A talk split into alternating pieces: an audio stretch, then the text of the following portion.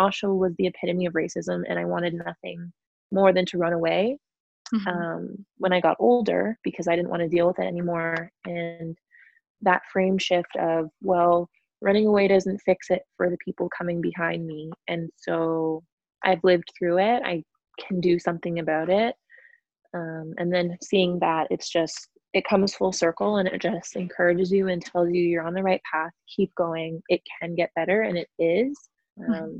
Because people showed up and were willing to put the work in and so you know we will change the future for so many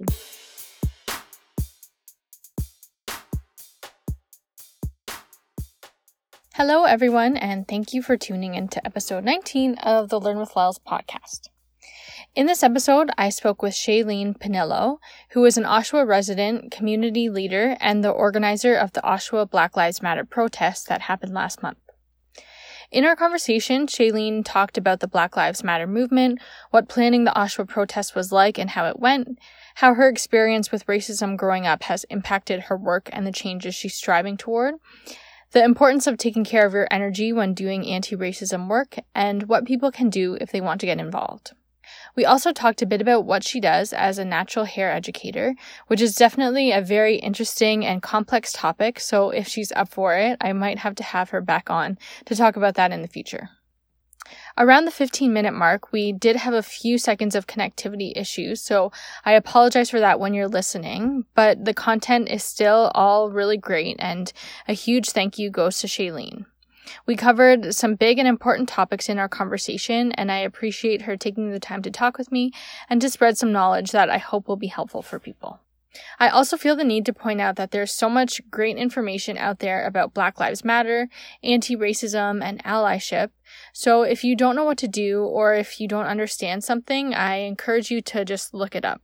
There's so much out there, and I hope that aside from listening to this, that you continue to learn and unlearn and use your voice and get involved wherever you can.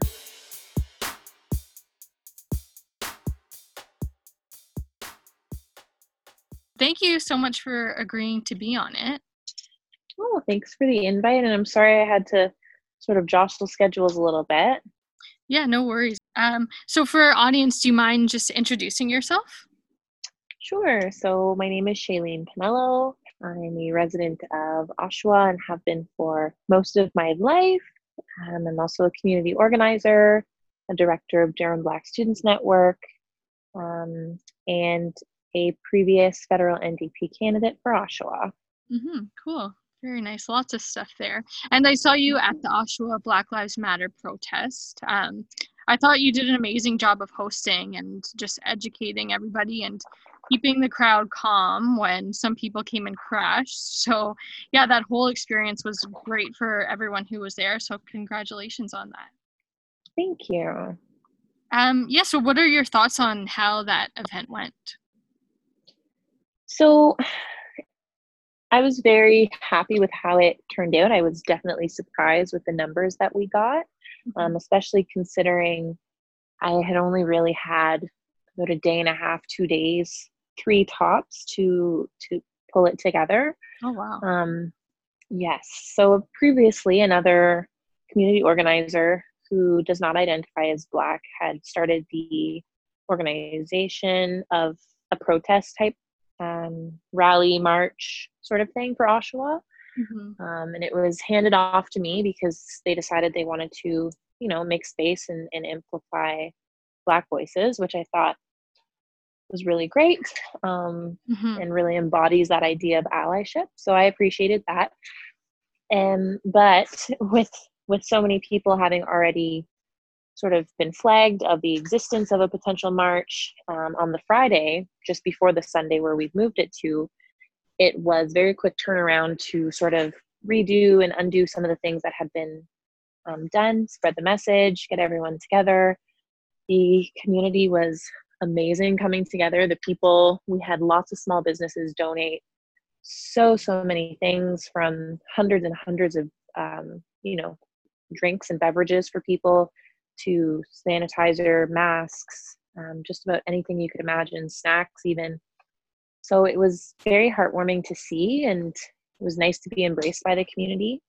Mm-hmm. Um, and then yes, obviously with the turnout, there was I haven't seen the final count and the like official count, but what's been published in articles, they've all quoted over 2,000 attendees.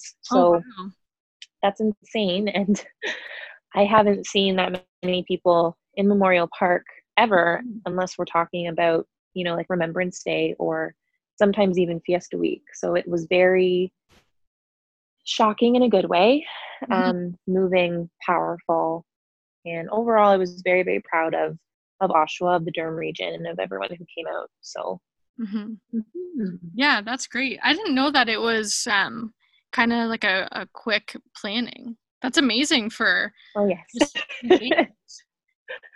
that's so stressful. Yes, um, yes and no, but I I find that things kind of just work out how they're meant to, and it happened really quickly and i didn't really have time to him and ha or or question or doubt myself at all and i think that was valuable because neither did the others who volunteered to help organize it and so we just hit the ground running and and got it done and i think had we had more time maybe some things could have been a little different but if we had had too much time you run the risk of overthinking it and, and stressing about things that ultimately will be how they're going to be um, so yeah, I was grateful for how it all turned out. Yeah, for sure. Um, one of my favorite parts was your kind of procedure for how you and the volunteers handled the crashers. Um, so, can you talk about that a bit and what your process was and how you ended up having to carry it all out? Sure. So, thank you, first of all. um, so, pardon me, the strategy was really based on, and, and people laugh when I tell them this, but it was really based on all the years I spent playing soccer as a kid. Yeah.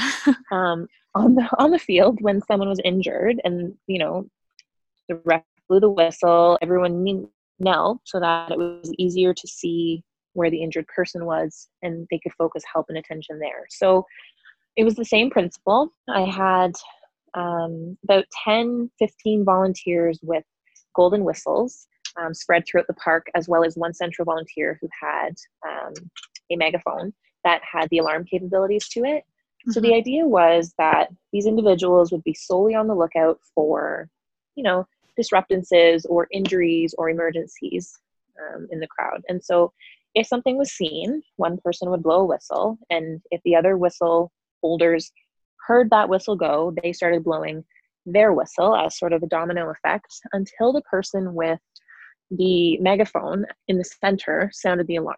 So that alarm sounding would pause everything that was happening on the stage, um, regardless of who was speaking, and we would all take a knee mm-hmm. to make it easier for everyone to see. The marshals would go over, um, and and the disturbance would be dealt with community wise. So the idea was community policing community, so that we didn't put any bodies in harm's way, especially because we had anticipated that there would be a police presence, and there was. Mm-hmm. Um, so, not wanting to create any opportunities for the very thing that we were protesting mm-hmm. um, to to occur. So, that was essentially how it worked. We had, I believe, three small disturbances, all different in nature. Mm-hmm. Um, one of which solved itself by the time by the time the people at the front heard the whistles, it was already solved. So um, by the time we had all finished kneeling, it was already resolved. And I thought that really speaks volumes about our capacity as community members when we're given the tools and the opportunity to hold each other accountable in a way that's you know healthy and doesn't give anyone a power trip mm-hmm. um, we can we can do it and we we do do it and we do it with you know class and grace and all of those things and solidarity so mm-hmm. Mm-hmm, that was essentially the gist and the the purpose of that but yeah worked mm. really well yeah it was amazing that's so funny that you were inspired by soccer right of all things but mm-hmm. you can hear before you can see in many cases and so um, and then the kneeling was a very visual way and so i wanted to make sure it was going to be accessible to people. Um, yeah, so thank you yeah, for recognizing cool. it. I mm-hmm. appreciate it. Yeah. Uh, side note, what soccer team did you play on? oh gosh, um, I just grew up playing like recreational soccer. um, when I was still in Oshawa. Um, what was it like? I started like Baker Park when I was itty bitty, and then as I was older, Kedron and you know within Oshawa, but mm-hmm. yeah. Yeah, I really admired that whole process, especially because I feel like a lot of people, a lot of people, their first response to everything that's been happening has been to talk about the looting and to mm-hmm. kind of mm-hmm. focus on that and to take away from the real cause of ending police brutality and making Black Lives Matter. So it was great to be part of something that was just fully peaceful and shut down any hate. Um, but with that said, though, I can totally like empathize how things went from protests to riots in other places. But I do wish that there was more coverage of the peaceful activities like the Oshawa protest. Absolutely. I agree. I think the media, in and of itself, has shown that they have a lot of um, internal anti-black racism that they also have to tackle and address in how mm-hmm. they you know buy into those you know typical character tropes of you know angry black women and uh, dangerous black men and all of these sort of things and the allies um, even how they'll frame protesters as you know whether you want to use the term snowflakes or radicals or lefties or whatever but they have a lot of um, unpacking and things that they also need to do that they've to this point gotten mostly away with by you know hiding under the guise of well we're reporting the news. We're reporting what we see when we see it. But in reality the images you depict and the the messages that you send implicitly and complicitly play a huge role in in developing that narrative for other people. And mm-hmm. you can't you can't be a reporter and dismiss the role that you play in creating those narratives for other people. So it's definitely a conversation that needs to be had more where they are held to account for how they focus on things. Yes, you know, it, it, it gets lots of clicks and it gets lots of attention and buzz, but it's not the full story. And so, you know, if you're trying to at least claim to not be biased, you need to be trying to depict the stories of those whose voices are often um, forgotten or ignored and overlooked. Mm-hmm. Yeah, 100%. Yeah, there's so much learning that everybody is realizing that they're needing to do from this, which is good too. Um, mm-hmm. Yeah, hopefully people are coming to some good realizations.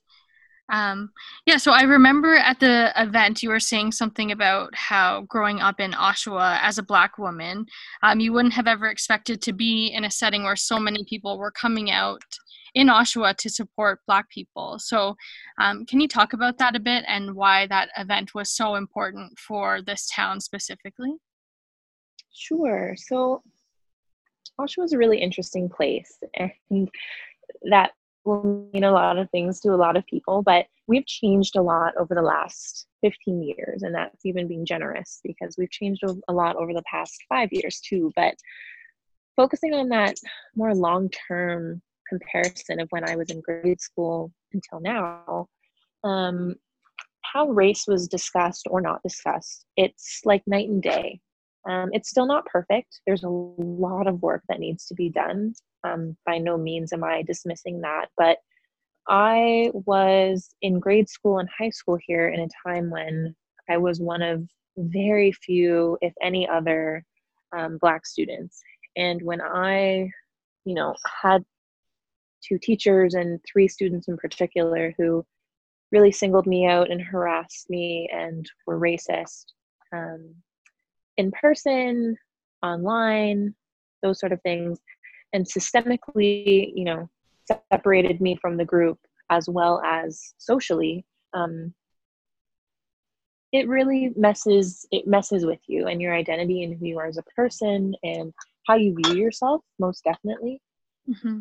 and i was also adopted by um, a non-black family so my family's white and it meant that going home where most black youth I'll, I'll put an asterisk beside most but where some black youth may go home and you know see themselves and their family members i didn't really have that and so trying to narrate these experiences as a child when you don't even really have the language or the understanding to fully grasp what racism is in all of its many forms um, it's very frustrating and so you shoulder a lot of that by yourself. And when I finally did those who are supposed to protect you, um, not quite action, obviously, that I was hoping for because it, it did nothing to address the problem. Naming it, it wasn't identifying it as something that, you know, they do take seriously. And, you know, this is the Durham District School Board, one that verbally and publicly, you know, now prides itself on its intersectional lenses and, and anti-racism frameworks and such. But that wasn't a thing um, put into practice when I was still in school. And the school boards still weren't taking it seriously enough. Mm-hmm. Um, mm-hmm. Quite frankly, I think that if full grown adults, kids are one thing, but if full grown adults are also perpetuating racism, anti Black racism, um, and systemic oppressions of any kind towards students, even in a joking manner, um, that that is not the profession for them. Mm-hmm. And so, definitely looking back on my experience and, and how it shaped me and how it, you know, obliterated my mental health and self confidence and all of those things. Um, looking at where I am now and and the things that we try to do to change the reality in the future for the next generation, I'm proud of how far we've come. It's very heartwarming to stand in the same city that you know, um, brags about its Fiesta Week, but then for the other, you know, 349 days of the year doesn't really, really hit on those um, racist frameworks.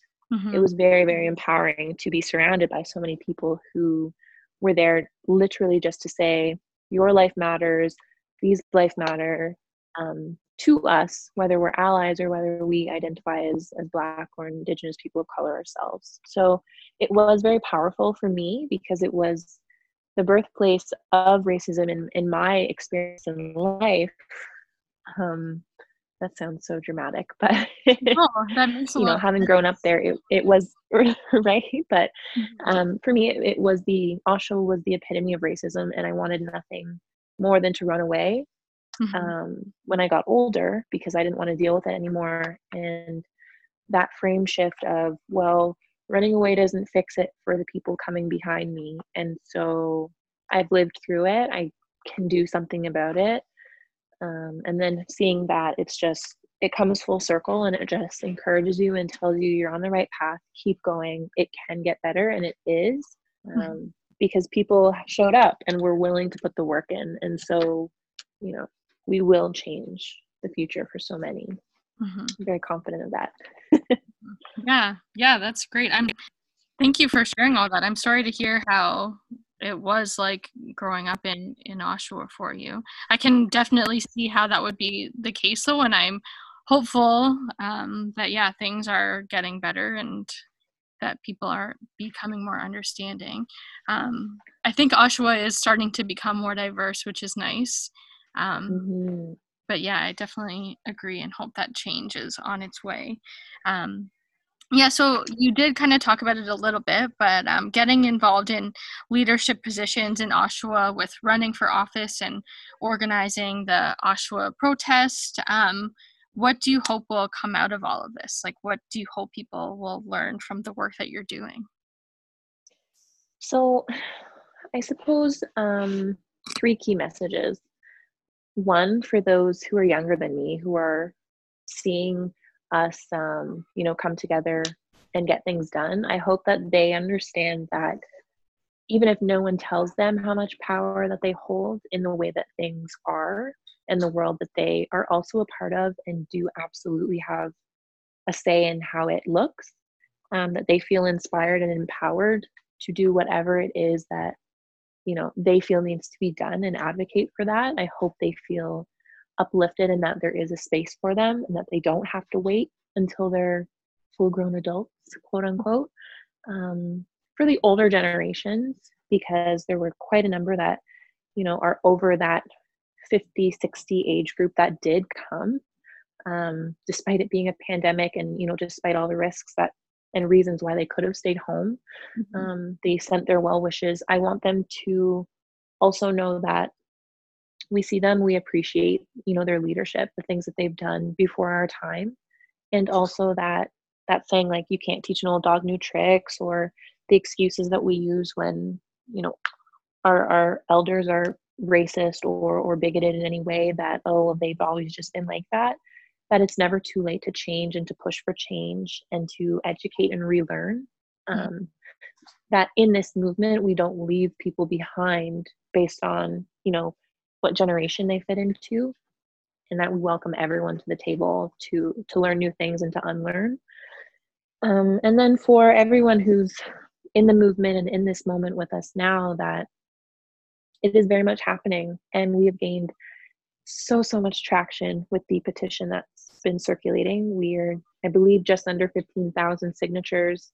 Um, it's been less than two weeks. We've already got the mayors of oshawa whitby and ajax as well as multiple councillors at the uh, municipal and then also the regional level who have voiced their um, support and willingness to advocate for that at the regional level, as well as local MPPs and MPs that have agreed to work towards putting forward some sort of uh, motion, bill, act, legislation um, to to enact some change for you know defunding the police, reinvesting that money where it's needed, um, especially as it pertains to mental health in our communities, and uh, looking at new transparency frameworks for how organizations operate within our region and how they're funded. So these are really big changes that, you know, a year ago people would have said are far too radical for us to even be talking about, but they're so needed.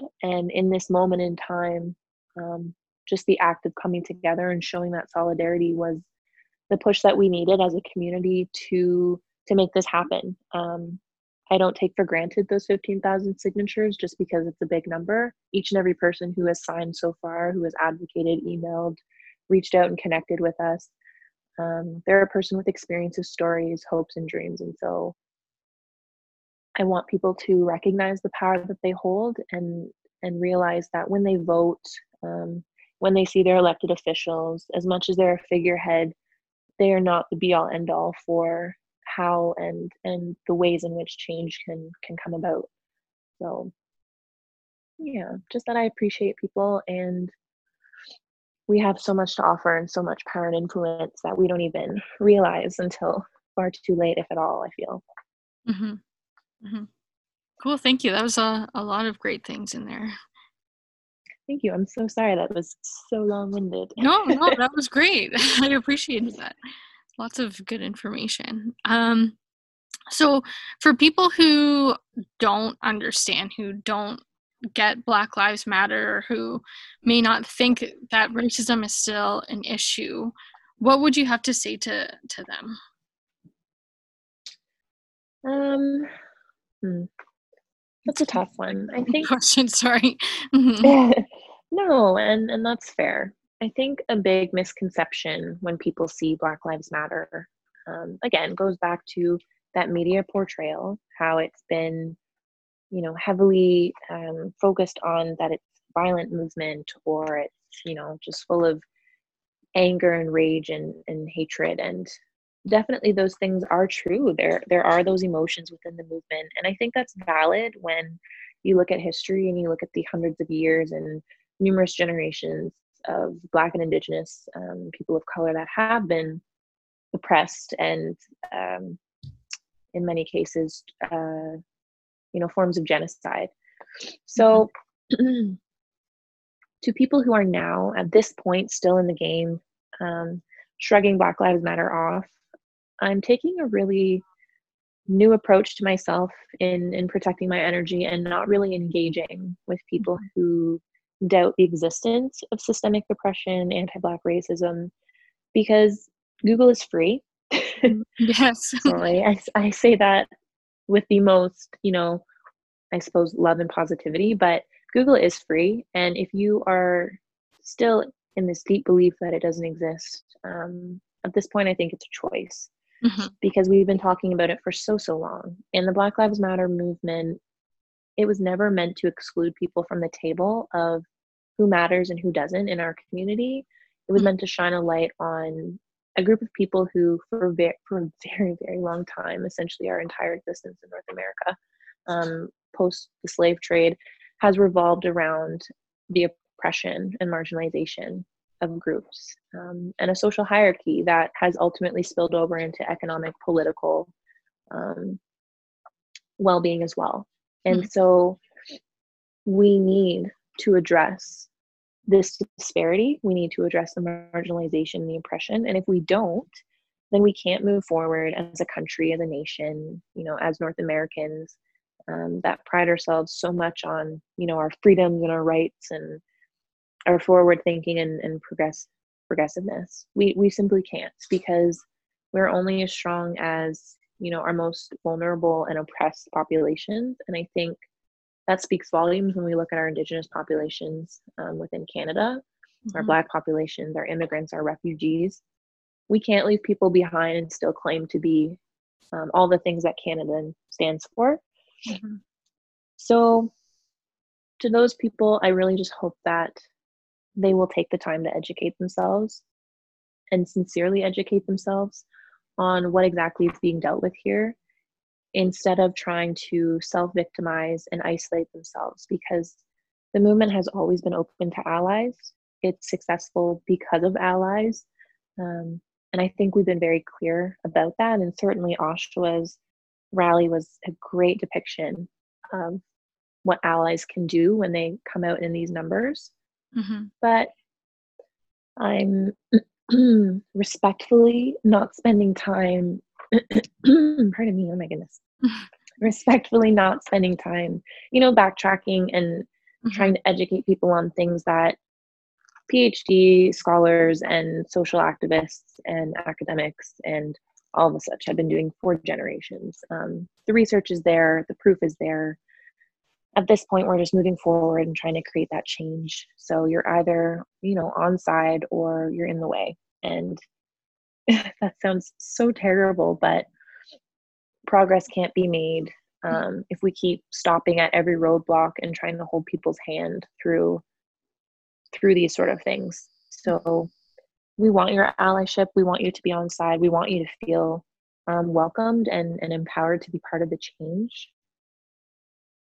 But we can't keep wasting time um, tripping up and, and pulling research and proving why we're worth fighting for mm-hmm. because we'll never get anywhere. We've done that for a long time and not enough change has happened. And this is why I think things have boiled over at this point. So I hope people understand and, you know, we'll stop trying to victimize and, and draw parallels between, you know, Black Lives Matter and, well, I'm not included in that mm-hmm. because if it was your you know group or or um, you know identity being challenged in its existence i would want them to know that i would still stand up for them as well but in this moment it's it's mine and it's my you know brothers and sisters mm-hmm. and i would very much like them to stand up for me in this moment so yeah mm-hmm. yeah i think that's good advice because some people like mm-hmm. some people will just refuse to get it and you can hope that eventually they will, but it, that's a good point. It's not really worth just wasting so much time on some people who just don't want to put in any effort. Right. And unfortunately, you're not going to convince everyone as much mm-hmm. as you want to. Um, but as long as people know that our arms will always be open for them when they're ready to do that work um, internally and also educating themselves then they're more than welcome to join um, up with us. Mm-hmm. But we all have a little bit of emotional labor that we have to take on ourselves, and that's in anything, not just this movement. That's just how life is and how we grow as people. Mm-hmm. Mm-hmm. Um, and so, what about for people who want to get involved and want to be good allies, but they're not really sure um, how to get started or maybe they're a little bit scared or hesitant to speak up what would you recommend that they do mm-hmm. so that's a good question because it's something i've been getting a lot through social media. So lots of people just aren't really sure as you said where to put their energy and, and their skills and their focus. But i think a great way is to you know do a quick little search and, and see in your community if there's organizing bodies or organizers that are already doing work um, and find sort of the closest to you group that is doing doing work that really resonates with you that is at the heart of the of the message that you feel comfortable reaching out to and, and offering that assistance and support. For some people, it's as simple as, you know, signing petitions. Um, petitions go a long way when they're tabled and advocated for. Um, and, and we've seen that. We've seen that happen in so many instances, whether it's in America or here. Um, but also, there's people who volunteer at the protests and rallies. There's people who have art skills and, um, you know, writing skills that turn people's words and feelings and thoughts into beautiful collections and or posters and messages and memos and supports for people. Um, you know, everyone has something to offer, um, a skill that comes naturally to them or that they've worked very hard to develop that can help the movement and there is space for everyone so i think that first step would definitely be trying to find and connect with that local organizer or organization that's focusing their efforts in whatever it is that you feel passionate about and just offering and asking how you can help and if they need it because we'll never say no to community support. And we're always happy to provide a platform and, and space for people to demonstrate their talents and their commitment to the allyship and to learn. So that would be my advice because every place is going to look a little different. Obviously in america the bail funds and the pro bono representation is huge right now. Mm-hmm. um, the mental health support needs are also very large.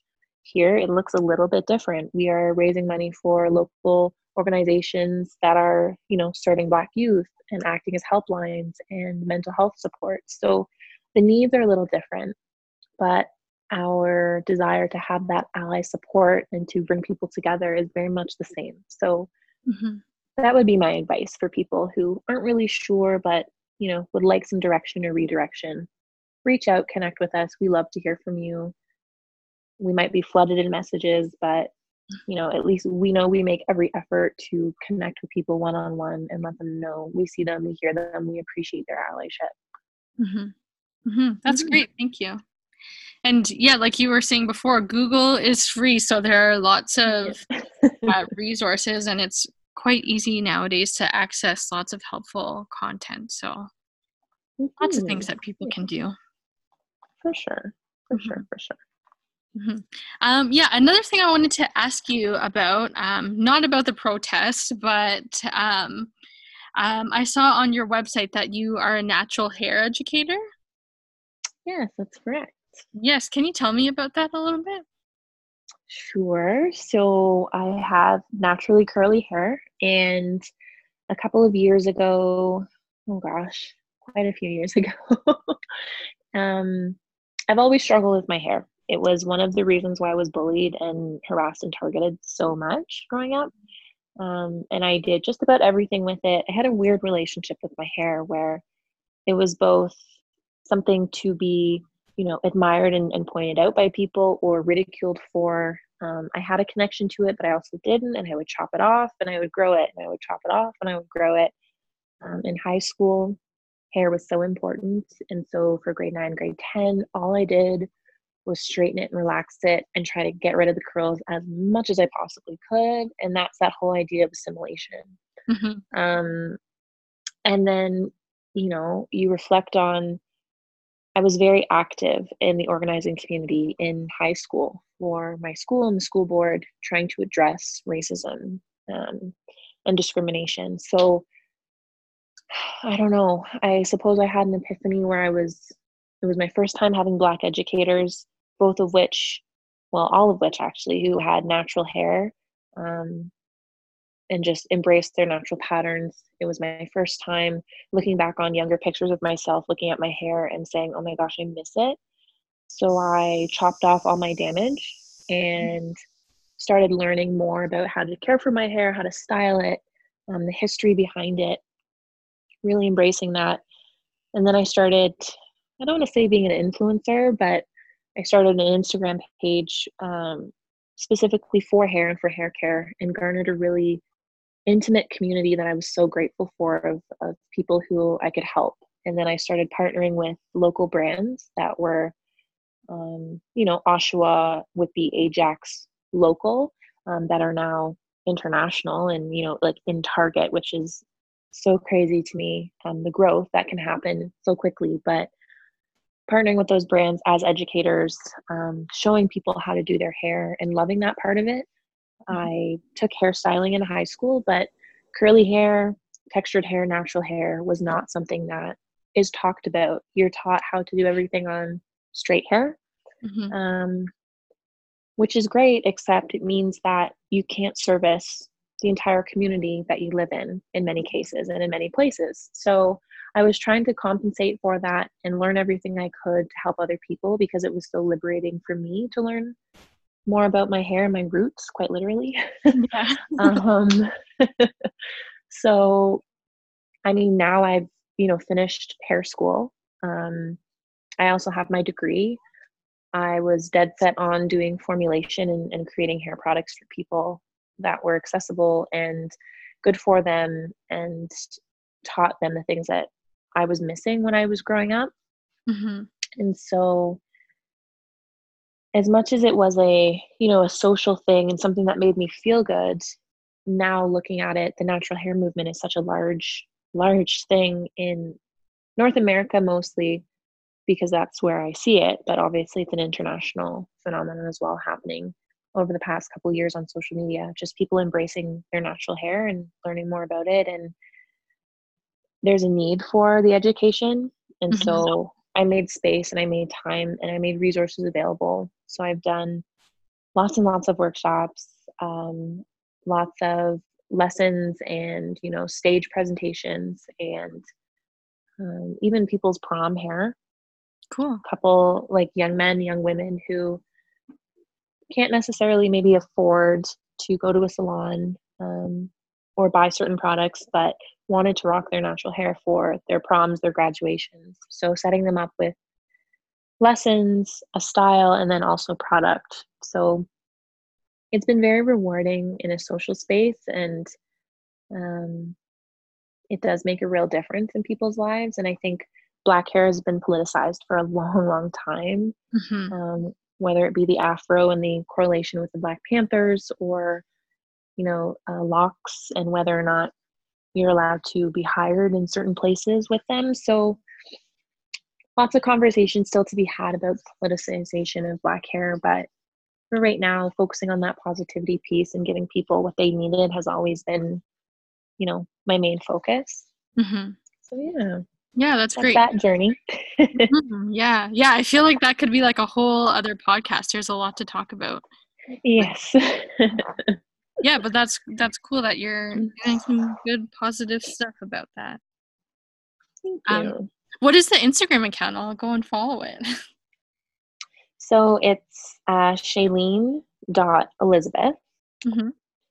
and it used to be it's been a couple of things. It started as the Northern Naturals Network. It shifted into Shayla Poof, mm-hmm. um, which was a play on a nickname that I used to, well, a slander actually, that I used to be called as a child. And then um, I just, not that long ago, rebranded it to just be my name. Um, and a part of me that is very authentic, creative, and, and based solely in that uh, hair and well being space. So Thank you. You're welcome to follow me. I haven't been posting since the organizing started, just out of respect for sort of the climate that we're in. But um, yes, for sure.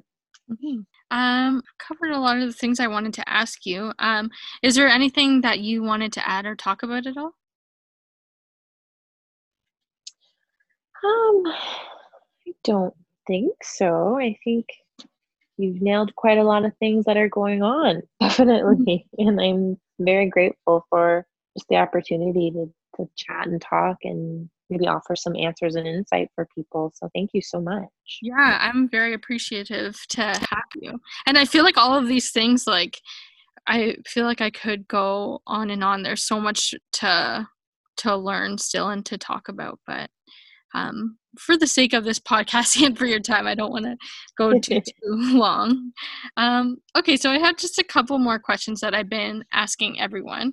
Um, so they're about learning because this podcast, I'm trying to focus on learning and, and get people to to keep educating themselves. Um, so the first question is, what is something that you've been learning lately? So lately, something I've been focusing and learning more about is um, energy protection and um, valuing your time and the emotional labor that people do. Um, I think we all try to give so much to everything that we do in, in any capacity, and definitely, you know, COVID nineteen and what's going on right now has has taught me that that introspection and that willingness to take time for yourself and that self care is so crucial. So I've been really actively trying to read up more on that side of mental health and self preservation. So, mm-hmm. Mm-hmm. that's a good one, especially because I feel like, yeah, just it must be very exhausting to be educating everybody like you are. So I feel like that would take a lot. So that's a good thing to be learning right now for sure. Um, yeah, definitely can. Mm-hmm. Okay, and then the last question is what is the biggest lesson you've learned in life so far? Oh, oh my gosh. Um, that's a good one. I think the biggest lesson I've learned, um, well, it was an instance really that really humbled me and, and demonstrated that whether or not you're a part of something um, like life goes on mm-hmm. and sometimes you have to be you know sitting on the bench you can't always be on the court or on the field and you have to trust in other people and that common understanding that things can get better and whether or not you are fighting all the battles and carrying all the weight or whether you know you let it go sometimes things will get done and you don't always have to put everything on yourself. And that it's really important to take rests because you're no help to anyone if you're burnt out and, and barely pushing. Um, so that sharing that creating space that passing of the torch um, that taking breaks. It took me being um, in a very sort of scary accident to really re- recognize that. But there are things that are you know much bigger than us and we're a small piece of a much larger puzzle and it's okay to want to play your role but don't overburden yourself with expectations that you're the only one who can do something because you can count on you know your community your village whatever it may be to sort of pick up the pieces and, and keep going um, when you need a rest so yeah, that was a big lesson to learn, but I was very grateful for it. And um, it's definitely changed how my energy is now and how I see things and and, and act. So mm-hmm. Mm-hmm. that's a good one. No one's ever said that before. No, no, I like that one. I feel like yeah, that's definitely something I could benefit from learning. It's a tough one because we get so invested and we're passionate about things and we believe that if we don't do it, well, who will? And I'm I'm guilty of that even now. Um, but I found that if you touch someone else's life and inspire something in them, and they do the same, and that keeps going, you know, things still get done because you've instilled something you're passionate about in someone else. Mm-hmm. So each one teach one, so to speak, right? So yeah. Mm-hmm. Mm-hmm. Very good. Cool. Well, thank you again. This has been a really great conversation. I hope that people listen and learn from you and commit to working toward an, a more anti racist and better world. Thank you. And thank you so much for the opportunity and, and for all that you do. I've been poking around and creeping some of your other podcasts. um, so I, I appreciate you creating space and, and making time for me today.